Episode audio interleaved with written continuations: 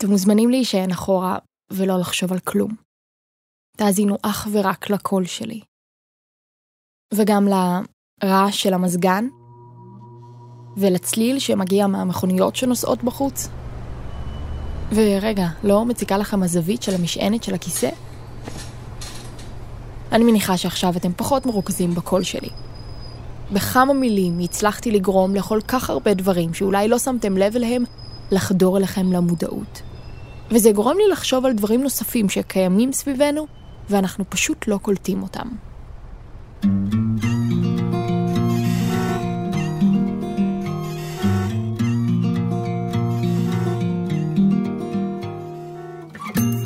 היי, אני ענת קורול ואתם בפרק חדש של טבע האדם בחינוכית, הפודקאסט ששם לעצמו למטרה לחקור את ההתנהגות האנושית. ועכשיו תגידו, אה, שלום לכולם. אה, שלום, שלום, דוקטור ליעד מודריק. דוקטור ליעד מודריק היא חוקרת מודעות מאוניברסיטת תל אביב. ואופיר, מה השם המשפחה שלך? עדיף אופיר נראה לי. אוקיי. אני לא יודע עדיין מה הניסוי, אז אני כזה, מה אני אשוייך. הוא שפן הניסיונות שלנו. אני אסביר לך עכשיו מה אנחנו נעשה. אני הולכת להשמיע לאופיר שני קטעים קוליים קצרים, ואני הולכת לעשות את זה בו זמנית. קטע אחד באוזן ימין. אמא, אמא, האם קנית לי את המפה שביקשתי? וקטע שני באוזן שמאל. החלון היה פתוח וניבט ממנו צל של אדם מיוחד. אני מבקשת מאופיר להאזין רק לאוזן ימין ולהתעלם לגמרי מאוזן שמאל. כדי לוודא שזה מה שהוא עושה, אני מבקשת ממנו לחזור בקול על מה שנאמר באוזן ימין, כדי שממש כל הקשב שלו יופנה אליה. וזה יישמע ככה. אמא, אמא, האם קנית לי את המפה שביקשתי? שאלה בהתרגשות. בקיצור, בלאגן. אתה מוכן? שלוש, ארבע, בהצלחה. אמא, אמא, האם קנית לי את המפה שביקשתי? שאלה בהתרגשות.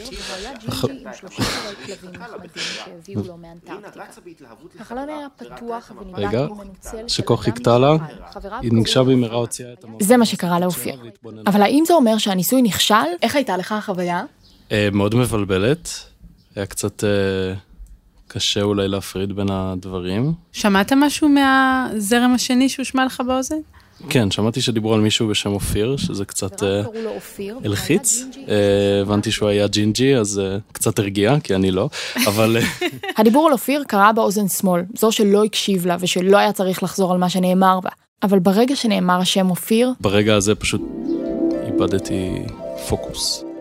אמא, אמא, האם קנית לי את המפה שביקשתי? שאלה בהתרגשות. חבריו קראו לו אופיר.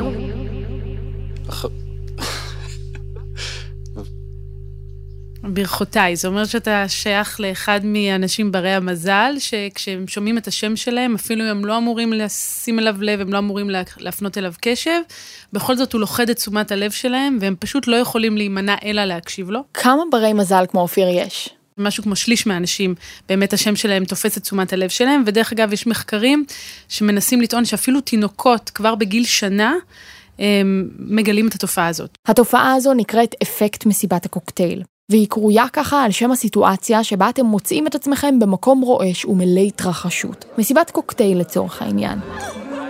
אמצע המסיבה ואתם שקועים בשיחה אחד על אחד, כשפתאום, מתוך כל הרעש, מישהו מהצד השני של החדר קורא בשם שלכם. ברגע אחד אתם מתנתקים ממי שאתם מדברים איתו ומסתובבים לאחור לכיוון הקול שקרה. היי ענת. כן, מה? וזה מעניין לא רק בגלל היכולות המשוכללות שלנו לזהות את השם של עצמנו בתוך ההמולה, אלא בגלל שזה מרמז לנו על כל הדברים הנוספים שהמוח שלנו קולט, ופשוט בוחר לא לספר לנו עליהם. עד שהייתה המילה אופיר, יש לך מושג מה נאמר באוזן השנייה? באוזן השמאלית לא, לא שמעתי כלום עד שנאמר אופיר. חלק גדול מהתהליכים הקוגניטיביים שלנו הם לא מודעים. הם מתרחשים בלי שאנחנו נדע שהם קורים, בלי שהם יהיו זמינים לנו לדיווח, ולפעמים גם בלי שנרצה. נגיד, מה שקרה כאן לאופיר היה תהליך שבו הייתה לו מטלה, הוא היה מאוד עסוק בה וניסה לעשות אותה וגם עמד בה בכבוד רב, עד שפתאום משהו לחד את תשומת הלב שלו, לחד את הקשב. וזה מראה לנו שלפעמים יש גירויים שהם כל כך חזקים, כל כך משמעותיים עבורנו, שאנחנו לא יכולים להימנע מלהפנות אליהם את הקשב. אז מה צריך להיות הגירוי כדי שזה יעבור מרמת העיבוד הלא מודע לרמת העיבוד המודע? אז דבר אחד זה קשב. אני יכולה עכשיו לגרום לכולכם להפוך להיות מודעים למשהו שלא הייתם מודעים לו, בזה שאני אגיד לכם איך מרגיש הצווארון של החולצה על הצוואר שלכם. ברגע שהיא אומרת את זה, כולנו מרגישים איך החולצה יושבת עלינו. אם היא זזה, אם נוח לנו בה, בטוחה שגם על כמה מכם זה עבד.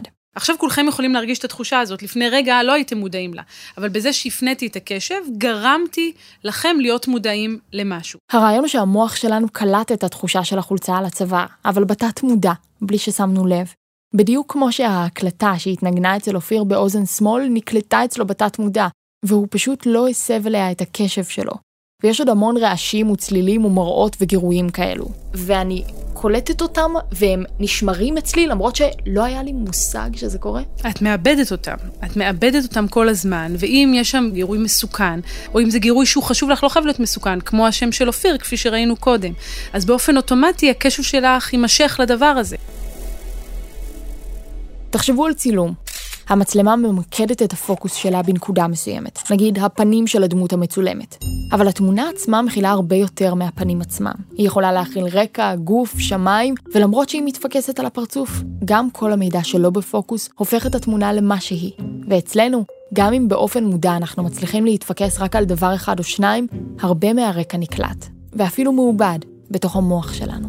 אופיר, זה גורם לך לחשוב על כל מיני דברים בחיים שלך, האמת שאחד הדברים שזה הזכיר לי זה את התוכנית של נמרוד הראל, כי באיזשהו, באיזשהו פרק שם הוא אמר לאנשים לחשוב על מספר, אה, וכמובן שהוא ידע את המספר שהם חשבו עליו, כי הוא אומן חושים אחרי הכל, אה, ואז אה, בסוף, ה, בסוף הסצנה הזאת רואים שבעצם זה היה מספר הבית של הבניין שהיה מאחוריו.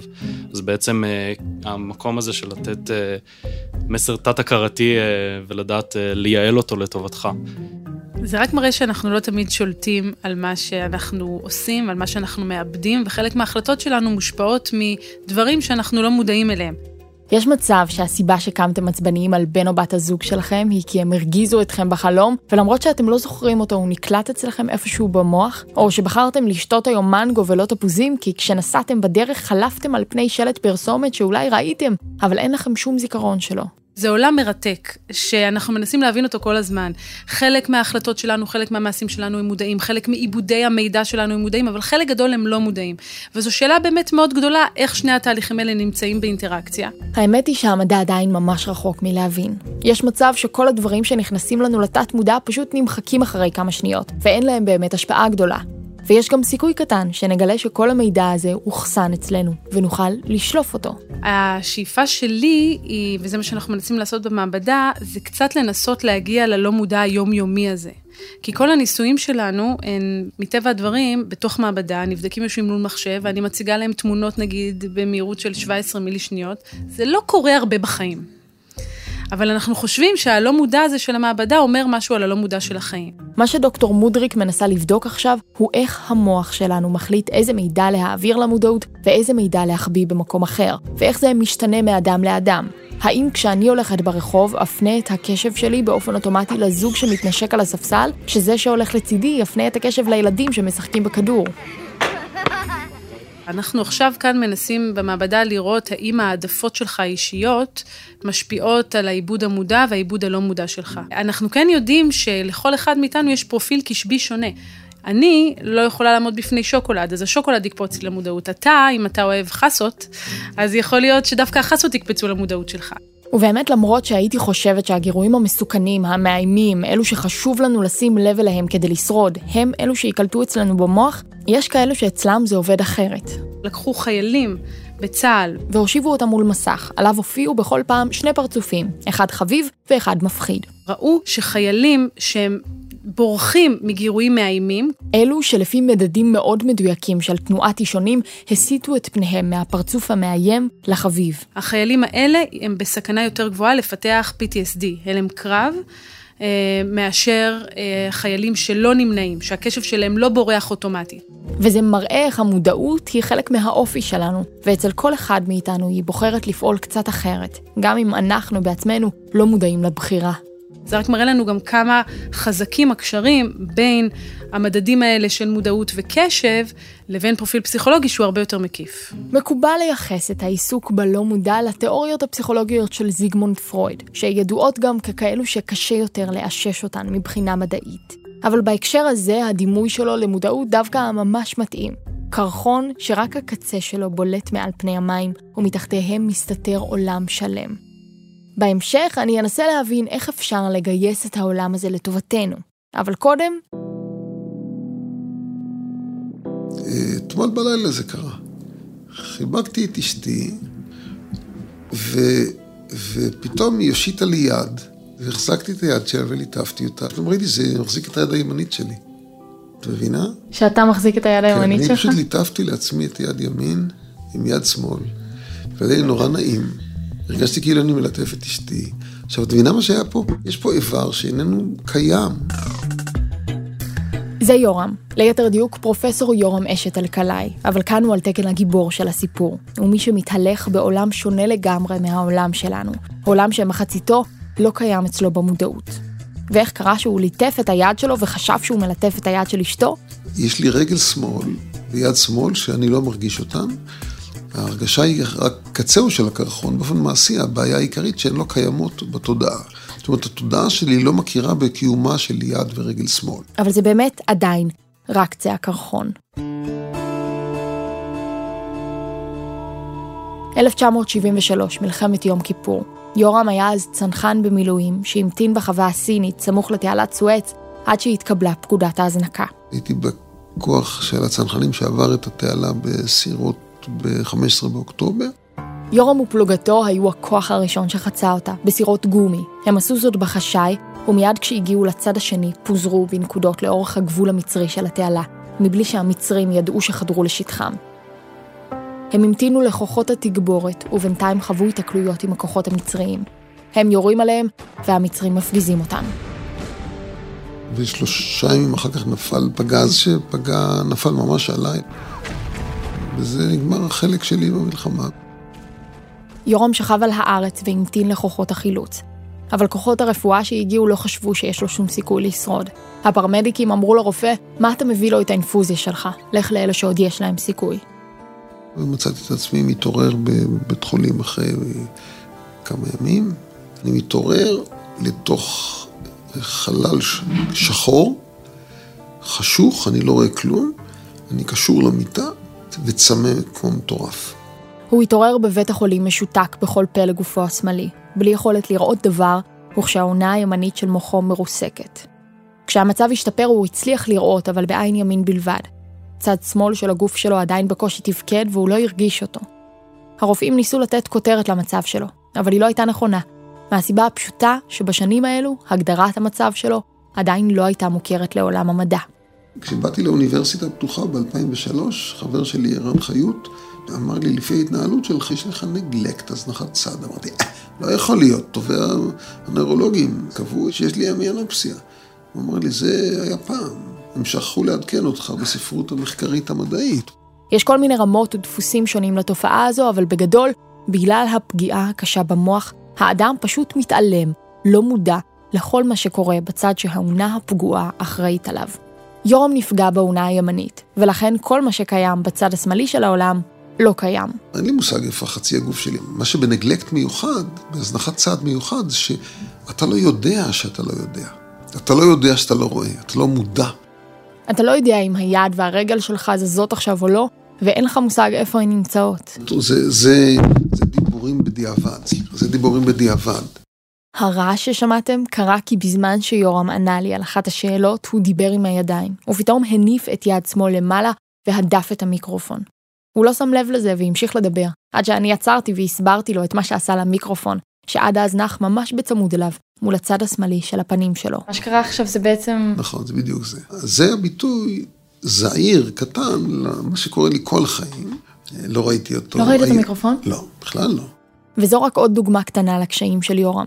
הוא לא רואה את העולם שנמצא בצד שמאל שלו, וגם לא מודע למה שהצד השמאלי של גופו עושה. וזה מוביל לאינספור סיטואציות של היתקעות בעמוד חשמל בזמן הליכה על המדרכה, או לחיצות ידיים עם עצמו. אני מסתכל לך על, על העין אחת, אני לא רואה את העין השנייה. אתה לא רואה חלק ממני? לא. ואנחנו יושבים במשרד שלו, זה מול זו. אז השלב הראשון בתהליך ההתמודדות של יורם היה להבין מה הם כל אותם האיברים והדברים שהוא לא מודע אליהם. ולהבין שזה שהוא לא מודע אליהם לא אומר שהם לא קיימים, ושהוא צריך עכשיו להתחיל ללמוד להפעיל אותם. השאלה הייתה רק, איך? תמיד כשחושב על המשמעות של הנכות שאני סובל ממנה, היא, היא נכות של תודעה.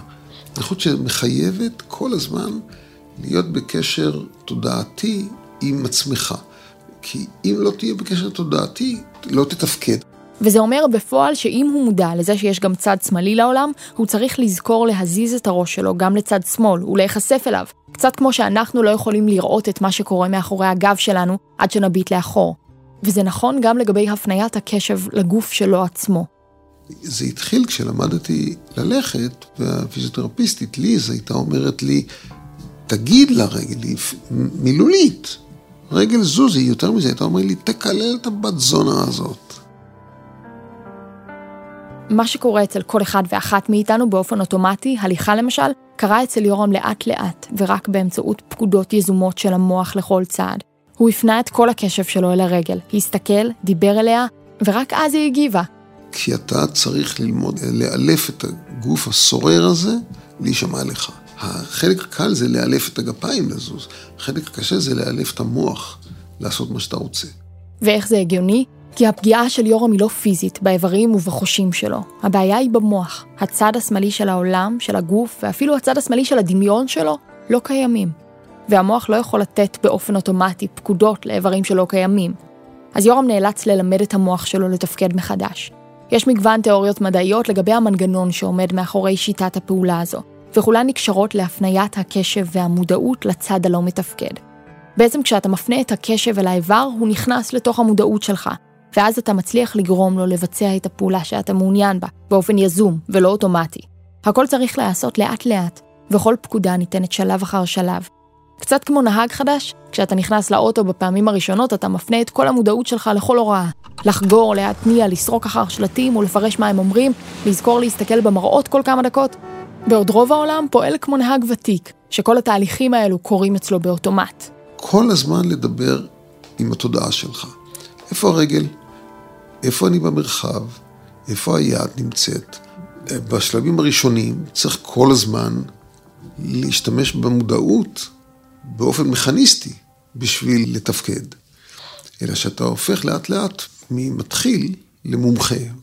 והיום יורם הולך, אמנם קצת בצליעה, ואפילו רוכב על אופניים, כי המוח שלו אחרי שנים כבר מיומן, וזוכר להסתכל על הרגל מפעם לפעם, לבדוק שהיא אכן מבצעת את הפעולות שלה, לבדוק ששתי הידיים על ההגה, ולהזיז את הראש ימינה ושמאלה כדי להיחשף לכל שדה הראייה.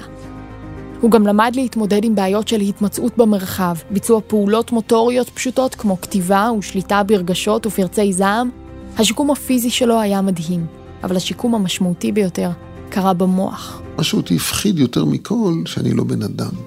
אדם זה שכל חושב ושליטה בדחפים. כל השאר, אנחנו כמו כל בעלי החיים. שכל חושב במובן הזה של להקדים מחשבה למעשה. ואת זה אני הרגשתי שאיבדתי. כל הנחות היסוד שאומרות, אני יודע לכתוב, אני יודע לקרוא, אני מכיר את הילד שלי, אני, אה, אני יודע ללכת, כל הדברים האלה בבת אחת נמחקים, ואתה לא מבין למה. עכשיו צריך מהלך חיים שלמים, שהחלק הראשון שלו הוא להבין למה, החלק השני הוא מה לעשות עם זה. החלק השלישי הוא לספר סיפור טוב על הדבר הזה, ולהפוך את עצמך לגיבור של עצמך. ירום הפך לגיבור. של עצמו ושל הספר שכתב, והפך לדוקטור לגיאולוגיה ופרופסור לפסיכולוגיה וחינוך, והיום הוא מרצה באוניברסיטה הפתוחה. המציאות שבה יורם מתנהל שונה מזו האוטומטית והמובנת מאליה שלנו, והיא השפיעה על כל ההיבטים בחיים שלו. באמת ובתמים אני חושב שנהייתי אדם יותר טוב, כתוצאה מהתהליך הזה. נהייתי, אני חושב, אדם הרבה יותר רך, הרבה יותר מודע, הרבה יותר קשוב. ואני חושב שזה רווח גדול. וחוץ מזה עברתי חוויה שאנשים לפעמים משוכנים לשלם בשנות חיים בשבילה, וזה החוויה של לעבור מחדש את אותם תהליכים שחופי, שילדים, זאת אומרת, ילד לומד ללכת באופן טבעי. אני למדתי ללכת באופן מכניסטי. ללמוד עם גוף משותק, או עם נשמה משותקת, או עם נוח פגוע, את כל התהליכים האלה, ככל שאתה מפעיל יותר ויותר תיווך תודעתי, אתה בעצם מגיע להרמוניה יותר מלאה בין הגוף, הנפש, כל הקשקושים האלה שמנסים תמיד להכיל אותנו בהם, אבל הם נכונים.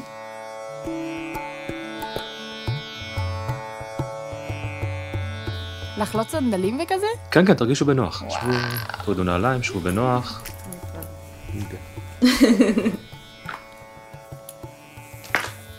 עשינו את זה. אסף, יולי ואני הגענו לקליניקה של ניב אידלמן כדי לאמן את התודעה שלנו. התמקמנו על השטיח, ואפשר להתחיל. איך אתה מגדיר מודעות? המודעות היא, היא, היא המגרש, ובתוך המגרש הזה חולפים כל מיני דברים. מחשבות, חולפות רגשות, חולפות תחושות גופניות, והמודעות היא מי שמסתכל ורואה מה קורה במגרש הזה. אז מודעות היא גם החלל, שבתוך הדברים האלה קורים, וגם התשומת לב לדברים האלה שקורים. ניב אידלמן הוא פסיכולוג קליני שמטפל גם בשיטת מיינדפולנס, ולפני שהוא ממשיך בהסברים, הוא מתחיל להעביר בינינו. קערה, ובתוך הקערה הזו יש אובייקטים. וכדי לעשות את התרגיל הזה אנחנו צריכים קצת ללכת עם הדמיון, כאילו שהגענו מאיזה ארץ אחרת או מקום אחר, ואנחנו פעם ראשונה פוגשים את האובייקטים האלה. הוא מבקש מכל אחד ואחת מאיתנו להסתכל טוב טוב על האובייקטים. קצת להסתקרן לגבי האובייקט הזה. לבחור אחד מהם ולקחת ליד. לחוש איזה מגע יש לאובייקט הזה, לשמוע איזה צליל יש לאובייקט הזה, ונריח אותו. ואז? לקחת ביס קטן. איזה טעם יש לאובייקט הזה? ואיפה בפה ניתן לחוש את הטעם? האובייקט הזה הוא צימוק. וזו הפעם הראשונה שייחסתי לצימוק כל כך הרבה תשומת לב. כשהכנסתי לפה, כשהייתי צריך לטעום את הצימוק, משהו התחדד שם. הבקשה המעט פילוסופית לחוש את הצימוק עד לאן שהוא נעלם בתוך הגוף. גם היה נורא יפה להסתכל על האור דרך הצימוק. לא משהו שחשבתי שאני אעשה אי פעם. אני חושבת שמעולם לא קלטתי מה הטקסטורה של צימוק. הוא ממש בקומט, הוא כמו איש זקן. חשוב לי להבהיר, לא לקחנו שום חומרים שיגרמו לנו לחשוב שהצימוק הזה הוא הדבר המרתק ביותר בעולם. אבל חמש דקות נטולות מחשבות חיצוניות שבהן ניסינו להתמקד אך ורק בצימוק אחד, עשו משהו. פתאום הרגשתי את הצימוק בצורה שלא הייתה קיימת אצלי קודם. קצת כמו שיורם הרגיש לפתע את הרגל שלו רק שהפנה אליה את כל המודעות שלו. ומסתבר שזו בדיוק מהות המיינדפולנס. מיינדפולנס זה הפניית תשומת לב לחוויה, כפי שעולה מרגע לרגע, באופן לא שיפוטי. בעצם במיינדפולנס אנחנו רוצים לפתח את היכולת לשלוט ולווסת את תשומת הלב. ואנחנו עושים את זה דרך הפניית תשומת לב לחוויה. מפסיקים לחשוב על כמה רע קמנו בבוקר, או כמה עבודה מחכה לי היום, וגורמים לכל החושים לפעול, רק כדי להרגיש את הצימוק.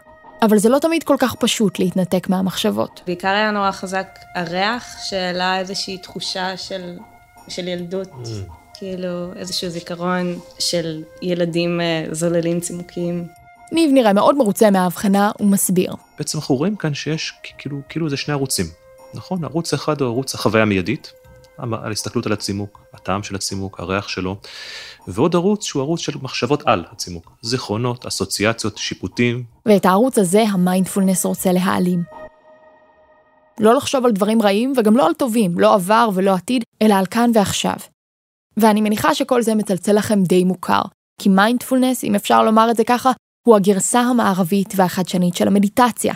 וכל הקטע של הרוגע והשלווה והשאנטי הם לא הרעיון המרכזי, אלא בסך הכל תוצר לוואי של ריכוז כל המודעות שלנו במה שקורה ברגע הזה. ברמה הכי פשוטה, החיים הם אירוע מתמשך שמתקיים כאן ועכשיו. זאת אומרת, אין שום חיים בעתיד או בעבר, נכון? אנחנו יושבים כרגע ומדברים, וזה החיים. זאת אומרת, אין שום חיים אחרים. ואם אני נמצא כל הזמן בראש שלי, במה הולך להיות, או במה היה, אני בעצם לא כל כך חי. זאת אומרת, אני לא כל כך נוכח בחיים של עצמי. זאת אומרת, אני לא, לא לוקח בעלות על החיים של עצמי. על מה חשבתם היום כשצחצחתם שיניים? מניחה שלא על הטעם של המשחה על הלשון והתחושה של המברשת בחניכיים. ואם להיות כנה, לא נראה לי שיש איזושהי בעיה עם זה. בעצם אנחנו רואים ש- שהרבה מהיום שלנו, אנחנו נמצאים באיזה אוטומט. אנחנו עושים פעולה אחת, והראש במקום אחר. זה סוג של uh, מולטיטאסקינג. לניב אין בעיה עם multitasking, אנחנו הרי חייבים אותו בשביל להתנהל בהרבה מאוד מטלות בחיים שלנו. הבעיה מתחילה כשאנחנו בעצם עושים כל דבר ב multitasking. לדוגמה, אני יכול לראות טלוויזיה, לאכול סמיש, לדבר בטלפון ולנהל שיחה עם מישהו. אוקיי, אני יכול לעשות את זה, אבל אף אחד מהדברים האלה אני לא יכול לעשות 100%. זאת אומרת, לא בטוח שאני יכול להרגיש את הטעם של הסנדוויץ' תוך כדי, או באמת להתרכז במי שמדבר איתי. זאת אומרת, אני יכול לעשות איזה 20 אחוז, 20 אחוז, 20 אחוז בכל אחד מהם, אבל אף אחד מהם לא יהיה 100 אחוז. ובעצם מיינדפולנס זה, זה ההפך מ multitasking. זה לקחת דבר אחד ולעשות אותו עם מלוא תשומת הלב. ומסתבר שיש הרבה מאוד כוח ליכולת לרכז את כל המודעות רק לדבר אחד, אפילו אם זה צחצוח שיניים. ואנחנו יודעים את זה כי ברגע שהמדיטציה חדרה למערב, התחילו לרצות הוכחות, ואז התחילו לבצע עליה מחקרים. אז מה באמת גילו על מה מיינדפולנס עושה למוח שלנו? קודם כל זה משנה את המוח. המוח הוא גמיש, ועל ידי תרגול אפשר לשנות אותו. ואחד השינויים שאנחנו רואים זה עלייה בחומר האפור. חומר האפור במוח הוא מבטא פשוט כמות של נוירונים וסינפסות. כשהמוח שלנו יוצר סינפסות, זה אומר שהוא יוצר קשרים, ולומד דברים חדשים. ואחד האזורים שאנחנו רואים בו עיבוי קורטיקלי זה ההיפוקמפוס. היפוקמפוס זה האזור שאחראי על למידה, על זיכרון, אה, ושם אנחנו רואים עיבוי. ריפוי ביכולת זיכרון ויכולת הלמידה. לעומת זאת, יש אזור שנקרא אמיגדלה, וזה אזור שאחראי על הרגשות של פחד, של מתח, של כעס, כל התגובות האוטומטיות שלנו. והאזור הזה אנחנו רואים שהוא מתכווץ, ככל שאנחנו מתרגלים את המדיטציה. כלומר, כל מה שאי פעם הסבירו לכם במילים רוחניקיות על מה מדיטציה עושה לנו, פשוט נכון, והרבה יותר מזה. יש מאות מחקרים שגילו ממצאים מדהימים על שינוי המוח בעקבות תרגול מדיטציה. עלייה במידת החמלה כלפי אנשים, עלייה בסקרנות, ירידה בדיכאון ובחרדה. חיינו עם עולם ענק של multitasking והפרעות קשב וטטטה. האם אתה תמיד במודעות, או שגם אתה חוטא ב... לא, לא, המחשבות שלנו הן כלי מצוין, אה, הן מאוד מקדמות. העניין הוא הבחירה. זאת אומרת, אני יכול בהחלט לעשות תהליכים קוגניטיביים ולחשוב ולתכנן, ויש לי בחירה, לפעמים אני יכול להיות גם כאן ועכשיו, אני לא כל הזמן כאן ועכשיו, אבל יש לי בחירה לפעמים כן. והרעיון ליצור באמת איזושהי גמישות בין שני, שני הממדים האלה. והיכולת הזו לבחור אם אני מפנה את המודעות למה שקורה לי עכשיו או למחשבות שלי, וכמה משמעות אני נותנת לכל אחד מהם, היא הכלי שאמור לסייע לנו לחיות חיים שלווים ומאוזנים יותר. למשל, נניח שעוברת לי בראש... מחשבה שאומרת, אני לא הולך להצליח. במצב נורמלי, כשמחשבה כזו מגיעה, היא ישר מפעילה את הגלגלים, מלחיצה או מדכאת, אבל אם נתייחס אליה במודעות מיינדפולנסית, נוכל להגיד ש... יש אותי, יש איזו מחשבה שאני מזהה, ואז הדבר הזה הוא כאילו, הוא אירוע, הוא אירוע מנטלי שמתרחש, כמו הצליל שאני שומע, כמו התחושה של הנשימה, והוא כבר לא איזשהו דרמה, וזה הרבה פחות רותם אותי לפעולה, זה הרבה פחות מפעיל אותי. במילים אחרות אני הרבה יותר חופשי. העולם שלנו מורכב גם מזה וגם מזה, ממה שאנחנו רואים, חשים וגם חושבים. והמיינדפולנס הוא כלי מעולה בשביל לנסות ולשלוט בזרם התודעה שלנו.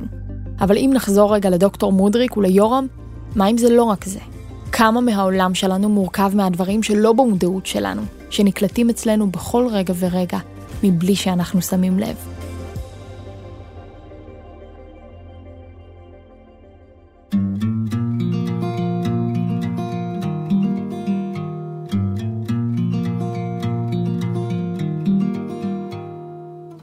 הפודקאסט טבע האדם הופק על ידי יולי-אוגוסט הפקות בעבור החינוכית. אני ענת קורול, את הפודקאסט ערך אסף בקר. איתי חברות במערכת ניבי אוזן, יולי שילוח ולי גאון, מרינה מיינסטר היא היועצת הפסיכולוגית. המפיקות שלנו הן ליהי גולדברג ודלית צלניקר. עידית מיסטריאלי המפיקה הראשית, עמית סטרטינר הוא העורך האחראי, וליסה שילוח היא המפיקה האחראית. האחראית מטעם החינוכית היא שרון ויינברג שפיגלר. עריכת הסאונד נעשתה על ידי עודד דוידוב. אנחנו ניפגש בפרק הבא של טבע האדם, ואם אתם קצת מבולבלים או לא בטוחים שאתם מודעים למה שקורה כאן, ביקשתי מדוקטור ליעד מודריק לשוב ולסייע לנו. אבל רגע נוריד את המאזינים שלנו לקרקע. הכל בראש? אז איפה זה יכול להיות עוד?